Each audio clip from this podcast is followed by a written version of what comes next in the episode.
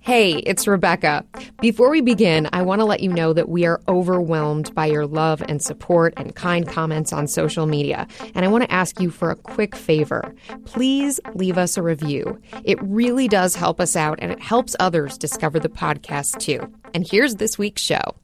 I cried mm-hmm. through the interview, and that was the moment I knew I wanted to be a journalist. Welcome to No Limits. I'm Rebecca Jarvis. Each week, we're talking to women playing at the top of their game founders, actors, athletes, chefs, comedians, musicians. Bottom line, these are women who win. So, how are they doing it? We're taking you way beyond the bios, looking at their struggles, triumphs, risks, biggest mistakes, and some of the worst advice they've heard along the way. Whether you're looking for answers or you just want to hear a good story, you're in the right place.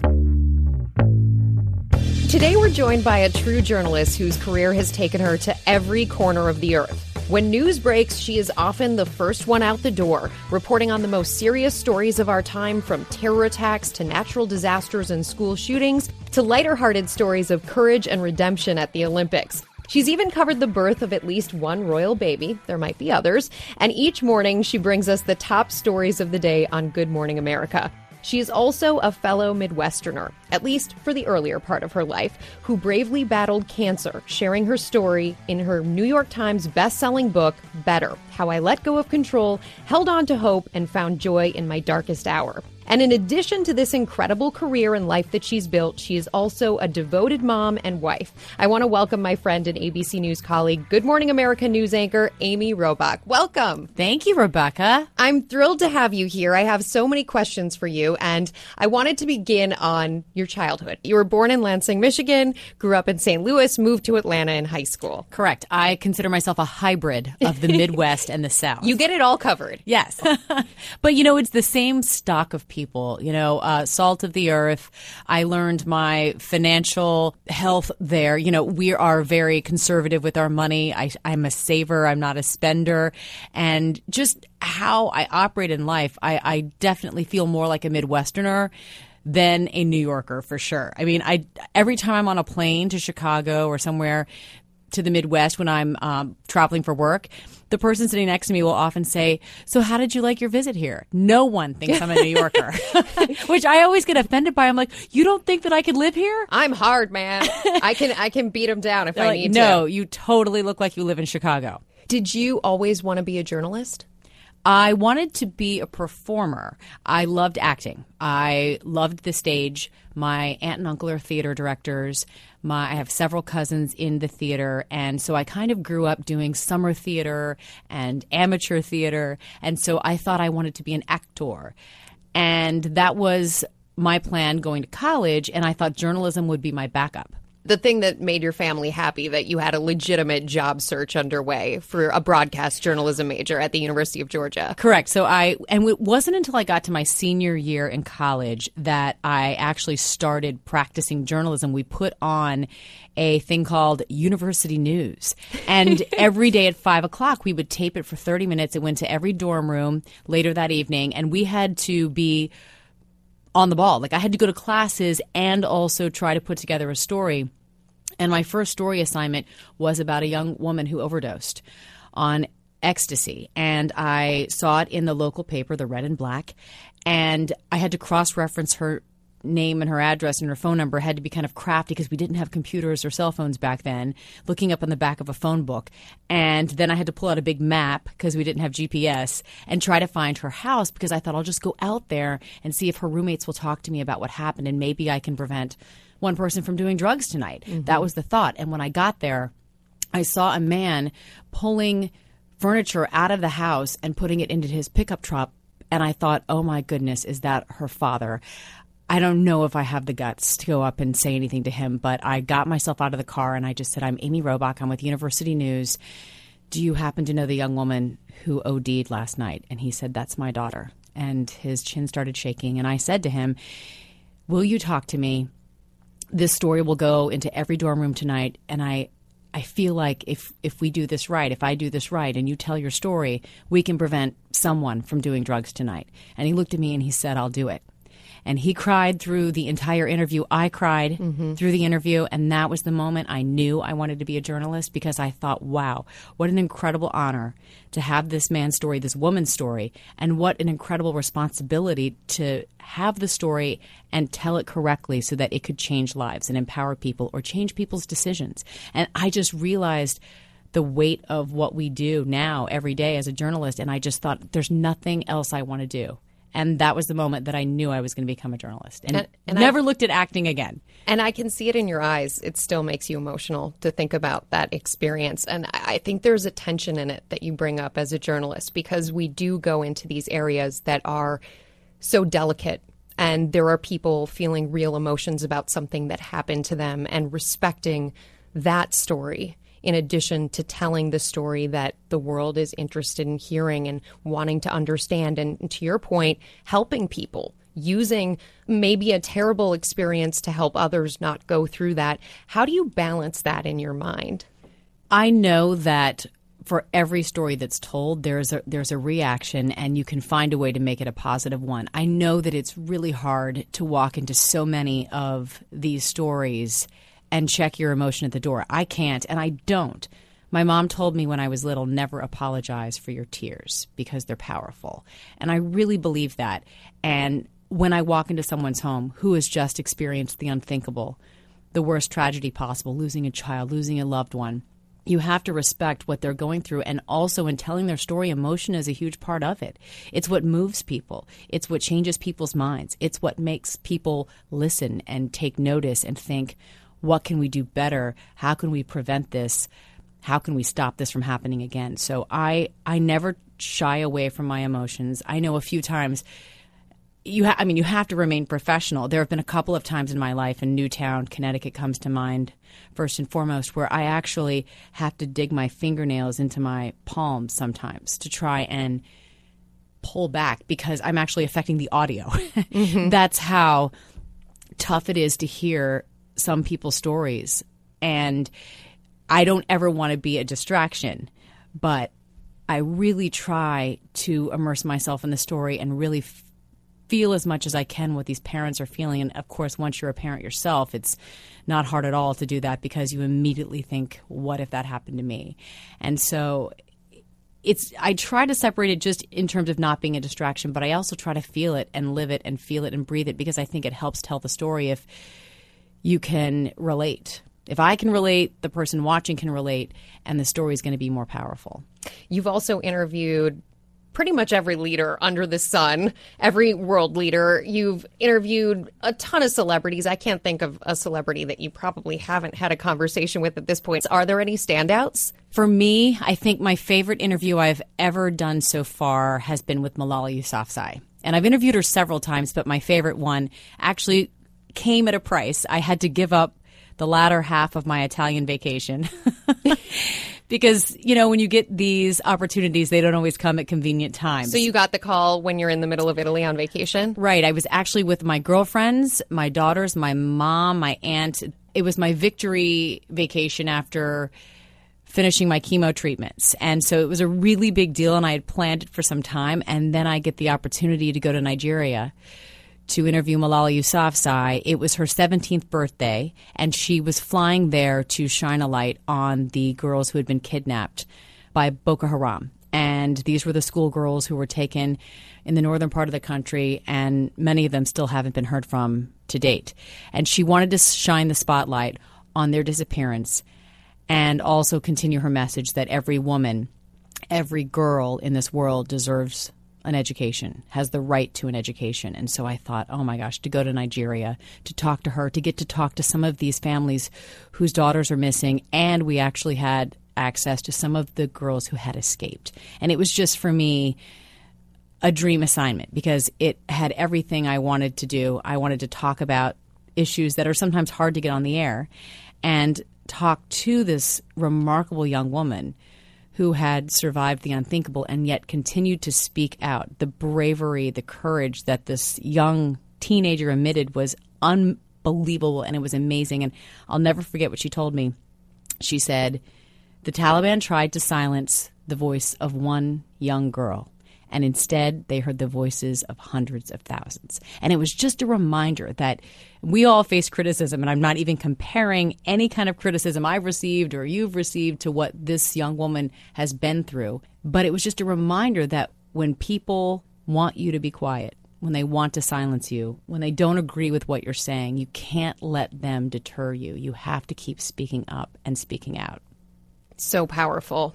Those types of interviews, I think, are ultimately why we do this job. Right, and why we of, leave Italy. right, exactly. what was the conversation, by the way, when you went to the family and friends and your children? What did you say to them? I went to my mom and I said, Mom, are you okay with this? Because I actually had to change a lot of people's flights. Right. I had to change my daughter's flights, my mom's flight, because they didn't want to go to Rome without me. We were going to do a second little detour to Rome. And so I told them, I said, you know, another time, another day, but this is just something that I can't pass up and I hope you understand. And they totally did. And they were really great about it. And I felt guilty about it. It still makes me cringe a little. I wish it could have come at a different time, but that's just what usually happens. I mean, look, I was on vacation at Turks and Caicos and had to drop everything and go to Detroit, uh, ultimately to Kalamazoo to uh, I got an incredible opportunity to interview a serial killer who we had been doing an entire hour on, and we hadn't had access to him for 2020. Then it was for Dateline actually. Oh, Dateline. That that other Excuse that me, other network I the other for. place. but it was it was, and then that one that was one of the most incredible interviews I've ever done in my entire life. Just the the sheer staring evil down truly like in, in a small jail cell. So i mean i so i cut i left my husband and my daughters in like a tropical you know beautiful environment and it was easter and i left the day i was like bye. You know, that's what we do but it i don't regret that at all either because it was such an incredible interview to experience that. I feel like i got my minor in poli sci but sometimes I think I should have gotten my minor in psychology because I feel like sometimes that's what we are. We're almost therapists. We're trying to ask those questions that bring about truth and uh, real emotion and trying to get answers to questions that the people oftentimes who are sitting across from you don't want to answer. And I thought I should have gotten my degree in psychology. So if there are any journalism majors out there, it's a really good minor. You started out in South Carolina, general assignment reporter. What would you tell yourself back then? If you could go back and have a conversation with the Amy of 95. I think it's something a lot of us say when you look back. I was so concerned about being perfect. I mean, accurate, mm. yes, you mm-hmm. want to always be accurate. And I was very good at that, but I, I didn't ever want to mess up. I didn't ever want to bobble a word. And I would really get nervous trying to over memorize and make sure everything I said was perfect. And what I've realized when I make mistakes or when I screw up, that's sometimes the most memorable part of whatever I've done because I think when you can laugh at yourself or you can give yourself a break or you can say, well, what just came out of my mouth? It just makes you that much more real and relatable. And when you don't worry so much about making mistakes, you make less of them. Mm-hmm. And I just think I was so, I, I wanted to be, you know, Diane Sawyer, really and truly. And, and I just wanted to be perfect at everything I did. And I just wish I would have allowed myself to make a few more mistakes and get a lot less nervous. Oh my gosh, when I first started, my mouth would go dry. I felt like I was going to faint. My knees would wobble beneath me. The first time I anchored, I remember thinking I was going to vomit when I opened my mouth. And it was just, and it was all a fear of making mistake, a mistake. I mean, if you think about it, it was just like, please don't let anyone know um, that I'm not as smart as I want them to think I am, or that you know I'm not as commanding as I wish I could be. You know, you just you you have an idea of what you're supposed to do or what you're supposed to be, and you're afraid to just let yourself be who you are and, and, and give people what you know and nothing more. A lot of the time, I think the magic you mentioned, like sometimes it's the mistakes that make it, but also when you break down those rules of like, this has to be the way that everything happens, all of a sudden you open yourself up to a completely different world of, of your craft, I think. Oh my gosh. When you can just be natural and just say what you've experienced. I mean, when you're on the you know they're on the ground. When people give you a script to read it's it's it's actually very stressful because you have to memorize these lines. I hate memorizing. it's silly right? I, mean, I hate it. that's why if i wanted to do that i should have become an actress. And so then you would finally say you know i'm not going to read that script. I'm actually just going to tell the viewers what I just experienced or what I just saw. And when you can do that, it's so freeing because it's what we should be doing anyway. But sometimes we get all, I mean, I, I would write my own scripts, but I would then try to memorize them and then I would get all nervous. So it would have been nice. I, I would have avoided a lot of headaches and heartache if I had just relaxed and let it happen. But now you do every day. you and you never waver. That's the thing. Do you ever get nervous anymore? I don't get nervous anymore. But it's taken a very long time. And I think the first time I do anything, I'm nervous. Like the first time I filled in for David Muir, I think it was Diane Sawyer back then and did World News. You've anchored the show. You know, and when I first filled in for Brian Williams back at the other show at NBC at Nightly News, uh, you know, even if I didn't get nervous normally, when I sat in that seat or had that responsibility, oh my gosh. I, I, think I had panic it. attacks. So, you know, but I think now that I've done all of that, um, the, I think the only thing that could get me nervous is maybe perhaps interviewing the president or doing something live where you've got a, you know, a big interview, a big get, and you have to hit certain times and you have to get things right. It's a little nerve wracking sometimes when you have really important figures you're interviewing and you're in massive time constraints. Right. That will make me a little nervous. Because you know you have to get certain questions. It's not a relaxed environment. And I think the key to avoiding that is just to stop thinking about what people are saying about your questions, how you're being judged. I think because especially with social media, you know, you're constantly being judged in real time. I mean, I'll be sitting in, you know, at Good Morning America and I'll see tweets where people are telling me that I mispronounced something or that I'm completely wrong or how dare I make fun of Tom Brady and I should be, you know, you you know any any like even if you're being funny, you're making a quip, people don't like it, they take it personally. And so you can get their feedback most of it negative usually if they took the time to go onto twitter and you can't let it phase you so i think that's been interesting and, I, and i'm much better at that now too but it's it's that's a very difficult component to digest um, especially when you're young and you're you know you're starting out in the business i can't imagine having had that back then that would have made it 10 times worse You have a beautiful family, and this is a pretty public job nowadays. To your point, you're hearing tweets all day long, but even beyond that, you have to use social media to some extent to put your name out there, to continue sharing your stories with people. How do you balance that in your mind? Well, you know, yeah, it's always a constant struggle to figure out how much do you give of your personal life and how much do you keep yourself. But it's interesting because once I shared my cancer journey, that's about as personal as it gets. I mean, everyone was literally talking about my boobs. Um, you know, not something I ever like? thought would be, you know. I, I remember one time my former colleague was like, "Do I really have to read about whether or not you got your nipples removed?" I mean, and then now I have to look at you right now, and I just started laughing because you know it it was just every detail got out and. I think at a certain point you just let it go. And I knew that by giving this information, it was going to help people, it was going to save lives, it was going to get the word out that women everywhere had to take their health seriously, that cancer does not discriminate. So you just kind of put that aside and say it's worth it. It's worth it. Now with my kids, look, my daughter is turning 14 this month. My other daughter's 10. They're on social media. They don't I have to they get really upset with me if I put a picture out there that they don't like because they say, "Mom, you have like hundreds of thousands of followers, so it's really not cool if you put a picture out there that we don't like." So I'm learning actually how to deal with their privacy because they want it. And I want to say how cute they look and they don't like that so much. So, I mean, I I put a, a little bit out there. I don't put a lot. I think it's okay to share a little bit, but as long as I get their permission, Rebecca, as long as I get their permission, I can put a little bit out there. You, you know, you bring up your battle with cancer, and you were so brave throughout the entire thing. Watching you as your colleague go through this, I was so proud of you because just knowing the pain and the struggle that you were very likely going through at the time, you were so powerful.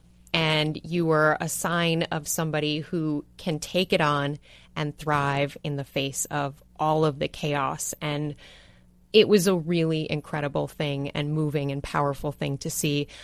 How do you think all of that has changed you now? I am a completely different person than I was before cancer. It's funny when people say, Oh God, it's my birthday. I'm turning 45 or I'm turning 50 and they're complaining. And I get that that's such an, a natural thing to do. I cringe. And I've learned to celebrate every year, every wrinkle, because it's a gift. Aging is a gift. I've learned uh, to really change my thinking about getting older, first of all, because I don't take it for granted. I know that all we have is right now. No one is guaranteed tomorrow. I'm not really in any other position than anyone else because any one of us could have something happen to us. We could get cancer. We could fall ill. There's there's there's no knowing what's around the bend. And so because I live in 6-month increments now. Every 6 months I get a blood test for the rest of my life and I have to hold my breath for a couple days to see if the cancer came back. And it's such a different way to live. And instead of getting upset, I mean, I do get upset. I do. I during those few days, I do. I'm going to be honest. I'm emotional and I'm kind of a wreck. But then, what it is is a reset button for me to realize that I have right now, and I'm going to live differently. And when you are fighting for your life and you're afraid that you're going to die, you learn how to live, and that is the truth. So, I took my daughter to London for her 13th birthday the Midwest girl in me would never have done that. That would have been so indulgent. But I thought, you know what? I don't know if I'm going to be in good health when she graduates from high school, maybe when you would typically do something like that. I don't know what I'm going to be like a year from now. So for last spring break, we went to Belize and we swam with sharks. These are things that I never would have done. And so I found myself living in a way that I wouldn't have allowed myself to before because I would have thought it was too indulgent. I would have thought it was too extreme. And now I'm just saying, what am I waiting for? Why am I not going to go live the way I want to live now? If you thought you had six months left of health or a year left of health, you would live differently, right? Absolutely. That's exactly how I live. I live in six month increments. And I and it's not a negative thing, it's not a morose thing. My mom hates when I say I feel like I have a noose over my head and I can always see it, but I but it's true. I do and I use it for good when I start getting really mad at my kids or I feel like screaming or getting, you know, complaining about something that actually isn't that big of a deal, I literally I see that noose and I think, is it worth it? No, it's not. This is something that's so trivial and so silly, and I am not going to lose my cool over this, and I'm not going to upset everyone around me because of this, and I'm not going to be negative over this. And so it's been a that look, cancer sucks. There's very little that's good about it, but that is the silver lining that you learn how to live better. And every single cancer survivor and thriver who I have met over the last three years, I'm telling you, they smile differently. They laugh harder. There is a warmth and a gratefulness about them that is palpable and it's beautiful. And I love it because it's something that we all share as survivors together because we know, we know the secret about how to live. I bet you've received a lot of advice along the way perhaps some of that on the journey through cancer. What was the worst advice that someone gave you along the way? Oh man, that's that's a tough question. As I'm thinking about what the worst advice is, I remember initially one of the best pieces of advice I got was from Deborah Norville. She was a Grady College grad at the University of Georgia, and she spoke to our journalism class as we were graduating. And she had just been let go from the Today Show in a pretty dramatic fashion um, after taking over for Jane Pauley Katie Couric came in and she was kicked to the curb and spoken uh, of uh, in a very negative way. She got up there and she told us, as journalists, I can tell you this much you will never regret your silences. And I thought that was so hmm. cool because, look, we're all a bunch of people who are paid to talk about other people you put all of us into a newsroom and if anything happens you you can imagine how we all react as journalists. People start talking, they start saying things, and most of the times not so nice things. And so she just said sometimes you just need to listen and not talk and not participate because she was just talking about how hurtful it was for her to hear all the things that she heard from people who she thought were her friends. And then just as she went further in her life, she said, it's just so much better to say nothing in so many instances. And I and I remembered that. And certain moments would come up in these local newsrooms and even in network news. And I thought, I'm never going to regret not talking right now. And so I'm not going to talk. And that's served me very well. I, I really respect that. I think so much of the time people talk about the opposite, rising to the occasion, speaking up. And in this world where so many people are talking and sharing opinions without giving a lot of thought to those opinions, I will include myself in that at times as well. I think we're all guilty of it. Oh, I'm guilty It's- of it too. Believe me. uh, but it's it's really good advice, and I hope anyone on Twitter is listening right now. Actually, like, it would really apply to people who feel like tweeting something mean. You'll never regret your silences. yeah, exactly. I know you're a singer, right? Well, I know you're a singer. I'm not going to make you sing here. Don't worry. Um, do you do karaoke? Well, it's funny you should ask. Did you happen to see my Instagram? I saw an Instagram of you doing karaoke, so then I was like, okay, I can definitely ask this question. Yes, I just was uh, enjoying the duets karaoke private room. What is your go-to karaoke song? Well, I tend to go for Bon Jovi's "Living on a Prayer" because it's an easy one to sing. It's it's hard to mess that one up. But I mean, I also love a Bonnie Tyler "Total Eclipse of the Heart," "Paradise by the Dashboard Light" by Meatloaf. Um, Sara Haines and I got into fight song. Um, we we really enjoyed that one, but I don't think we sounded too great at it. Um, there were several. I could keep but going. who can remember? Uh, that's the fun of karaoke. There's so many options, especially as the night goes on. Yeah, in fact, all the pictures, I was a little embarrassed because the microphone was pretty much in my hand the entire night. I was like, could I not have given that to someone else? I yeah, that's why I could just rattle off four songs. I could rattle off ten more songs. We just, I think we were there for five hours Whoa. Five hours? When did this start? at 10 p.m. and it ended at uh, well, I got home at 3 a.m. Way to go. Yeah, we- Seizing the moment. Exactly. I mean, that's my point. I will tell you this. And my friends, I, I told my husband I want at my funeral for them to say, Amy was the last person on the dance floor. She was the last one at the party. I mean, it's kind of embarrassing sometimes, but I am. I am always the last one there because I don't want the night to end if I'm having fun. Going to sleep is like, I don't know, a little bit of death. I want to enjoy as much as I can. In fact, I had my producer when we were in Rio, I would want to go out and go samba dancing. And she was like, she was crying. She's like, Amy, I'm so tired. I was like, You're 30. What do you mean you're tired? But I just, I don't have time to be tired. I just, I want to experience as much as I can. It's just part of, I've always been a little bit like that, but now I'm kind of on steroids. You've given me a whole new outlook. I'm staying out late this weekend thanks to you. Amy Robach, thank you so much for joining us. Thank you for having me. And let people know where they can find you online. At A Robach is my Twitter handle and AJ Robach because of my middle name, which I don't know why I did that. AJ Robach on Instagram. What is your middle name? It's I, I knew you were going to ask that. I set you right up for it. Um, it's Joanne. It's not one of my favorites, but my mom's name is Joan, and so she was trying to put her name in my name. So people used to tease me and call me Amy Joe, and it really made me mad. So Amy. Joanne Robach. We will not call you Amy Joe. Amy Robach, thank you. Thank you. Thanks so much for listening to another episode of No Limits. If you like what you heard, please make sure to subscribe, rate us, tell your friends, and if there's someone you think we should have on the show, let me know. You can tweet me at Rebecca Jarvis, and of course, you can follow along with us behind the scenes on Facebook, Instagram, and Snapchat. And special thanks to the team here at ABC that helps make this happen. It is a big one. Taylor Dunn, Josh Cohan, Andrew Kelb, Michelle Buncardo, Steve Jones, Erica Scott, and Elizabeth Hecht. And join me next Tuesday for an all new episode of No Limits with Rebecca Jarvis. Until then, take care, be well.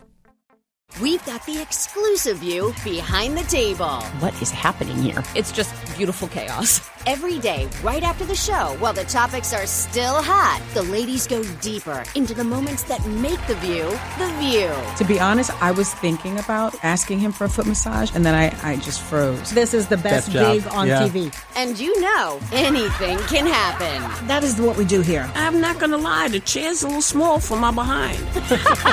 The Views Behind the Table podcast. Listen wherever you get your podcasts.